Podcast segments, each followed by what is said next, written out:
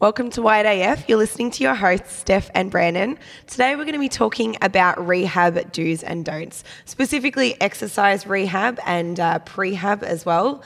So uh, we find that a lot of people kind of forget about doing their rehab exercises or prehab exercises to prevent injury or to recover from injury.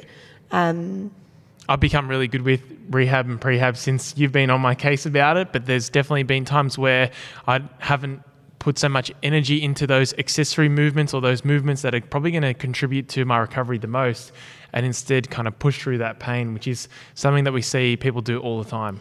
Yeah, and like it's not normal to have pain while you're training. Um, so it's really important that if you are seeing someone, osteo, physio, chiro, that and they give you exercises, which they should, because uh, research is really backing exercise at the moment to help injury, like prevention and recovery. But um, if, if you're not doing your exercises, like you can't really expect to get the best result. So we find it's super common for people to go and get a massage or go and see a myotherapist if they've got a sore back or a sore knee, uh, regardless of how long they've had that sore back or sore knee, they'll just go, "Oh yeah, come and fix me." Mm. Um, where the reality is that's not going to be your road to recovery. That might be something that you get, you know, once a month or, or even even longer, but something to relax you or for, mm. for different reasons. Yeah, like those modalities, they're awesome. You know, I'm not against them because I use them. I use manual therapy treatments, massage and um, adjustments and manipulations and things like that. I think they're great and they can get really good benefit for people, especially if you know they need that little bit of extra help moving their joints and relaxing muscles. Um, and hands-on therapy can just be really therapeutic for people and help them relax and de-stress as well. So I'm not against that. I'm totally for that. But um, keep in mind that it is a passive treatment. So that means that the patient doesn't have to do anything. So, you know, you kind of lie on the table and your therapist does it all for you. And I think then, that's the attraction. Yeah. And then you walk out and you're like, oh, I feel so much better, hopefully. Um, so, like, that's great because you don't have to do anything. You just pay your money and you feel better. But uh, the long term benefits are not as great. It's just that short term benefit and that short term relief. So, exercise and rehab is a long term benefit that's going to help you come back from injury and prevent injury down the track. Before we get any further, we just want to say a bit big disclaimer that the pain that you experience when you're doing, uh, you know, when you have an injury or something like that, isn't an indication of the damage that you've done. So just just to be, you know, just put that out there. It's kind of something that we've said in heaps and heaps mm-hmm. of episodes, but just to keep reminding you guys, pain that you're feeling isn't an indication of the damage that you've done. I love that you know this. Like clearly, me and Brandon have done lots of talks about pain education, but um, you know, this is something that was drilled into us, us at uni as well, talking about pain and what it means. And you're on board with this now too, so you understand it a bit more. But it's it just yeah, it's not just because you feel a lot of pain doesn't mean there's a lot of damage to the tissue. Um, your pain's still real, but just know that there's not always the severe damage that you might think that there is, even if the pain feels really extreme. And vice versa. You know, you might not feel any pain at all and you might have a serious injury. So just keep that in mind. Perfect. Let's get into our do's and don'ts of exercise rehab. So, number one, we're going to start with a don't. Don't expect your injury to get better overnight. So there's not there's no quick fix. There's ups and downs. Uh, it takes time. you know, it took a while for you to probably get the injury. For some people, it's not like it just happened. I mean, some of them it, it does. If you got knocked by some, like on a footy field yeah. and someone knocked your knee, like, yeah, that happened pretty quickly. But, um, you know, a lot of overuse injuries, they take time to happen. So you can't expect it to like literally get better the next day when you start exercising or doing your rehab. Yeah, things like tendonitis and those tendinopathies, they can be really, really. Steph, you can explain to everyone what a tendinopathy is. Oh, yeah. So tendinopathy is where your tendon becomes inflamed for a long period of time. Tendonitis is a bit more acute, where it's still inflamed and it's an active inflammation at the moment. So the tendon, which is the muscle connecting to the bone, um, that can also that can become inflamed. So tendonitis, tendinopathy, pretty much the same thing. It's just that one's been happening for longer and one's a little bit more acute. So those things they can be really uh, annoying and really nasty and take quite a bit of time to recover. So if you're not on top of things and you're not on top of your recovery, they can take even longer. So it's really important to you know get started with something like tendonitis. Don't expect it to be fully recovered and go back to 100% training in like two days, two weeks, or if you feel good after you had a treatment, then max out the next day on that area that's feeling really sore. Um, I know I've done that a lot. You're speaking from experience with these things. yeah, you know, a lot of things with training, there's a lot of unknowns, and with exercise, you know, we've we've done training, so we know uh, what it's like. You know, if you if you do something like this for long enough, just by chance or just because you push your body pretty hard, chances are you're probably going to get, you know, some little niggles at some point. It's mm. fairly normal to experience that, but how you recover from that is obviously up to you, and that's going to depend a lot on your attitude in training. So don't expect it to be, you know, all rosy as soon as you get one treatment or as soon as you start uh, doing those rehab movements. Mm-hmm. Yep, exactly do. So you do need to communicate. Communication is so important. We've discussed this before in training as well. If you have a coach, um, communicating with your coach is really important. Communicating with your health professional or anyone who you're like is helping you with your training or your rehab at the moment, you need to talk to them and communicate with them. Yeah, for sure. I think one of the things that's really important, and one of the things that I do with my clients is I'll constantly check in on them because a lot of people feel bad talking about it or feel bad bringing it up if they've got a, a, sore shoulder or something like that. They won't even bring it up to me as their coach, where it's really important. And that's one of the most important things about having a coach is being able to communicate really well. Uh, and Steffi, we use like a little pain scale mm-hmm. to in, in order to kind of you know articulate how's that feeling, or and even uh, that's really important to see if it's actually progressing as well. Yep, exactly. Yeah. So you need you need to say what's my pain level at today? What's the discomfort? Um, are you actually able to do the exercise plan? Are you like pushing through it? It's not really working, or like you need to let us know how those things are working, or is it not fitting with your lifestyle? Uh, is it just too many exercises we've given you or not enough exercises? Because everyone's going to be really different. So, you know, we're trying to, I'm trying as an osteopath to tailor the exercise plan to the individual. Everyone's going to need different things. Um, and I don't always know that unless you communicate with me. I'm going to try my best to understand what you need, but you have to tell us as well what you need and how you're feeling. It's definitely a two way street. Oh, for sure. Yeah. The next one, don't, this is very important, don't push through the pain. So, some discomfort is to be expected. Um, I, we just spoke about the pain scale. I use out of 10, numbers out of 10, uh, called a visual analog scale. So, I usually say to people if the pain is 3 out of 10 or less than 3 out of 10, um, that's okay. I'm okay for you to feel a little bit of discomfort. If it's getting over three out of 10, say four out of 10 during your rehab exercises, it's not really what we want. So make sure that if it is getting that over that four or five, or it's just like really bad, you don't need to do that exercise. And again, let us know.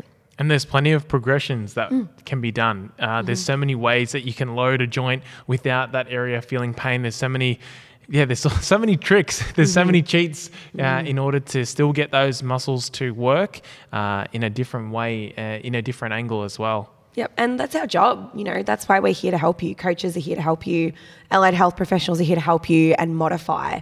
So use us because that's what we're here for. We're here to help you. Yeah, don't feel bad. Don't no. feel bad having to ask us because that's our job. Yeah, exactly. We want to help. um, and just remember as well that flare ups are normal. So, flare ups will occur.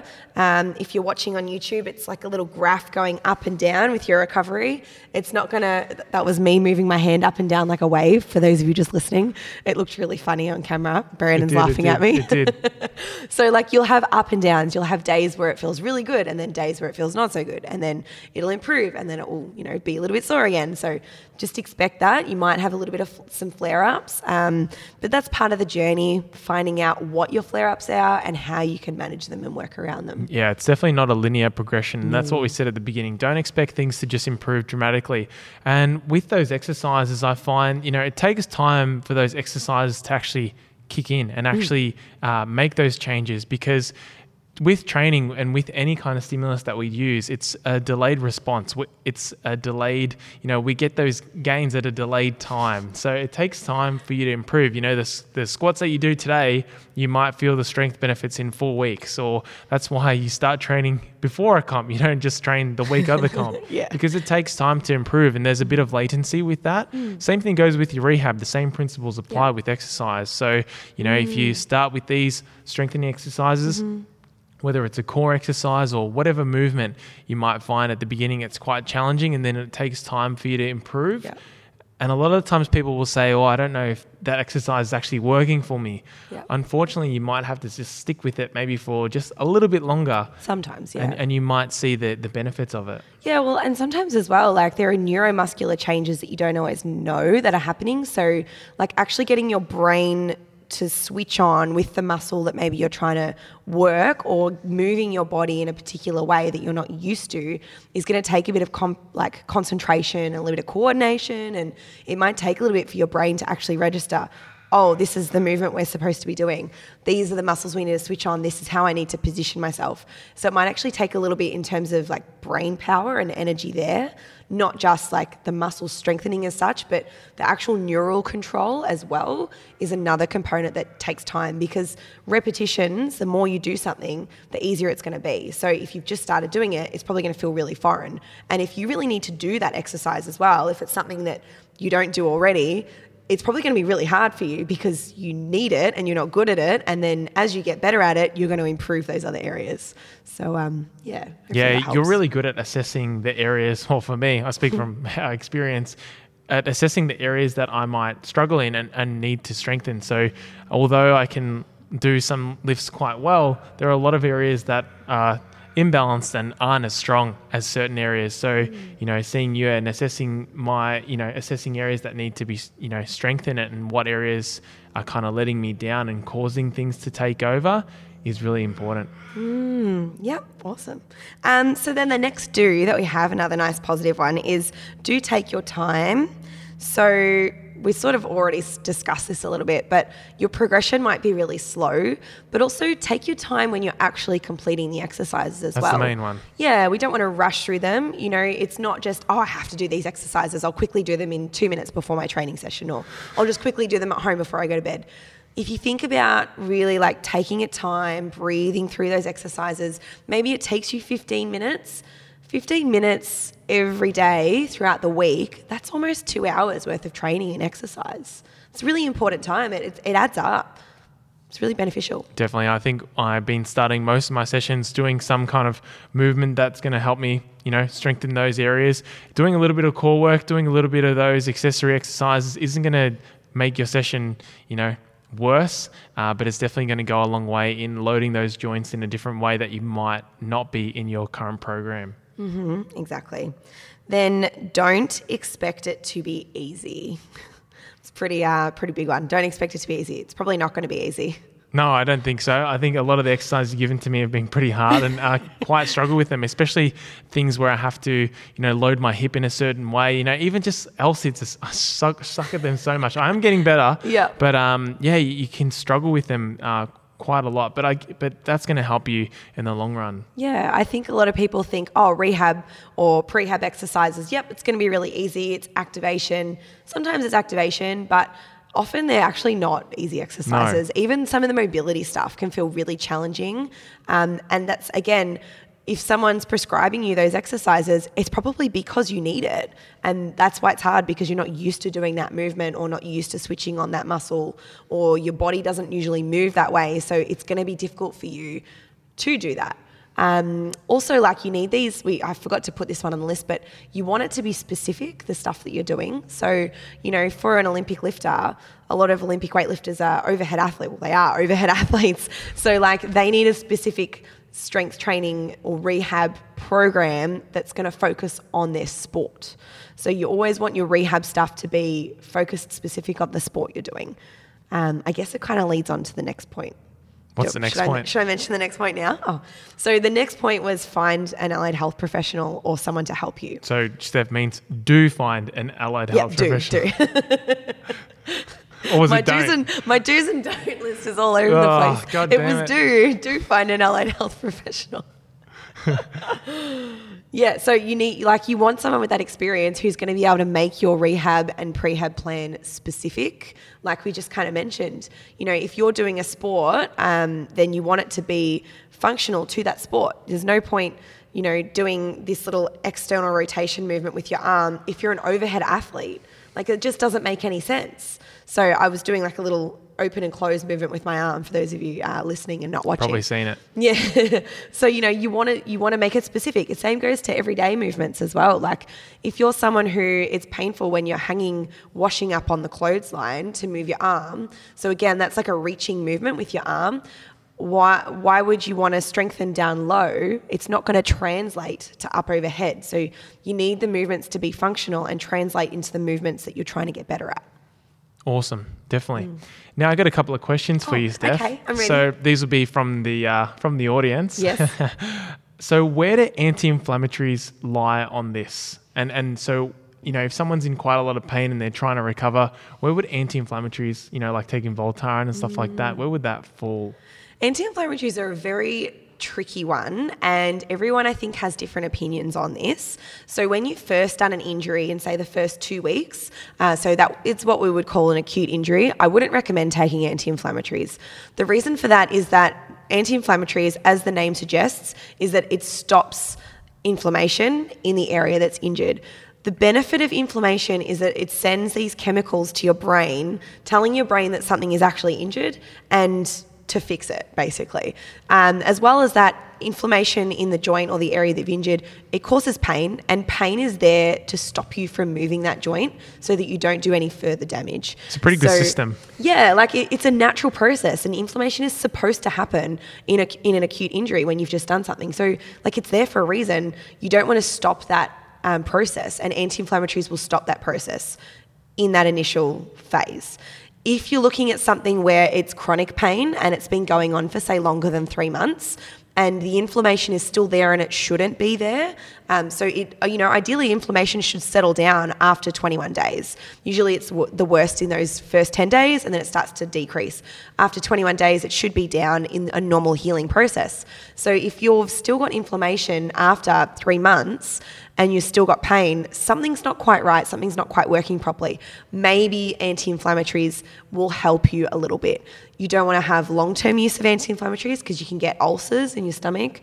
Um, but, you know, four days of anti inflammatories just to let it settle down a little bit can be really helpful for some people. Um, but of course, you know, speak to your doctor if you're not sure. They can also advise you on what anti inflammatories to use um, or your allied health professional.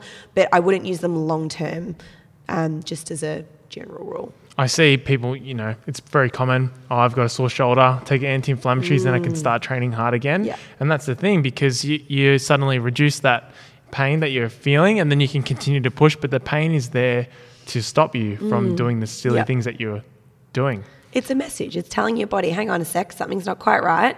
What can we do to work around that? Yeah. Another one for do's and don'ts, and another question for you, Yeah. Steph, Dr. Steph. So, what about things like kinesiology tape and taping, and, and how can that assist with injuries and, and recovery? Yeah, so kinesiology tape, look, there's not a lot of research around it at the moment, but a lot of people, um, they sort of say from their experience that they find it really helpful. Kinesiology tape is like a, a stretchy tape. And so the idea is that you lay it over the injured area, so over the muscle, and it would support that muscle. So what it basically does is it kind of lifts the fascia up off the muscle slightly, and it provides this neural response which offloads the muscle. Um, I'm not an expert on kinesio tape, but I've definitely used it for You mean you're not a salesperson I'm on not a kinesi- salesperson. kinesiology tape? More like it. but it- the benefit is it's really flexible. So if you're going into, um, like, say you're you're an athlete and you had a bit of a niggly shoulder, and you're going into a competition on the weekend, um, and you're just like not quite sure if it's going to hold up okay, putting kinesio tape on your shoulder might be really helpful and help you feel like you've got a little bit more support and a little bit less pressure on that joint than during the week. Some people find it really helpful, other people don't. It's going to be what works for you. Um, something like rigid tape, which doesn't move, is really appropriate if you're strapping, say, an ankle or you don't want a joint to move. You can definitely use it for other areas as well, but that's when you would try and keep the joint more stable so it wouldn't move. Whereas kinesio tape still allows movement and full function pretty much. When- just can reduce pain. when I fractured my wrist, we didn't really we didn't work together on really rehabbing or doing No, anything for that, which is pretty No. which is well, pretty I was bad. still at uni then. I didn't know as much yeah, as yeah, I do now. that's okay. That's okay. uh, but when it when I fractured, I think it was the two carpal bones. I was strapping it a lot, Yeah. and that was helping me be able to to lift overhead. But then it was pretty much two years into training, and I was Mm. still strapping it. And if I didn't strap it, I couldn't lift. Mm. And it just goes to show how okay, that strapping probably helped at the beginning, but then how much I relied on strapping it because structurally there was nothing, you know, probably wrong with it after two years. It was definitely recovered. Yeah, I can't. fractures heal in about eight weeks, so it would have healed. So psychologically, I had so much insecurity about not using the tape, and I just had to use it all the time, and had to have my wrist in a certain position. And then there would be one random day that I, for whatever reason, I didn't um, tape it, and I didn't think to tape it, and I got through the whole session, and I was like. And I realized at the end I didn't, I hadn't taped it. So just goes to show the power of, I guess, your mind and how much you can convince yourself if you have a certain attitude or a certain stance on some kind of, you know, recovery strategy or recovery method, and how much that can affect your rehab and Yeah. recovery long term. Exactly. Yeah. I think we could do a whole episode on recovery strategies. Maybe we'll do that as a, a future one um, and what recovery strategies actually work because there's a lot of research and I have a lot of things we could talk about. And there's a lot of there's a lot of myths as well, Yeah. and there's a lot of myths out in the community. So Yes, definitely. yeah. Did you have any other questions? Audience No, questions? no, or they- Brandon questions? No, no, no one else has any questions. what was it? Wait, hold on. There was one other I was going to ask you. Yeah. Oh, fuck. I'm ready. I know, I know you're ready. We're, everything's all set up. Oh, there was one more. It was um. Brandon's brain right now. It's probably like on the Simpsons episode, and there's like the monkey clapping the cymbals in your brain. I don't think so, but it's like that. Oh. Yeah, that's about it. That's all I have for you, Steph.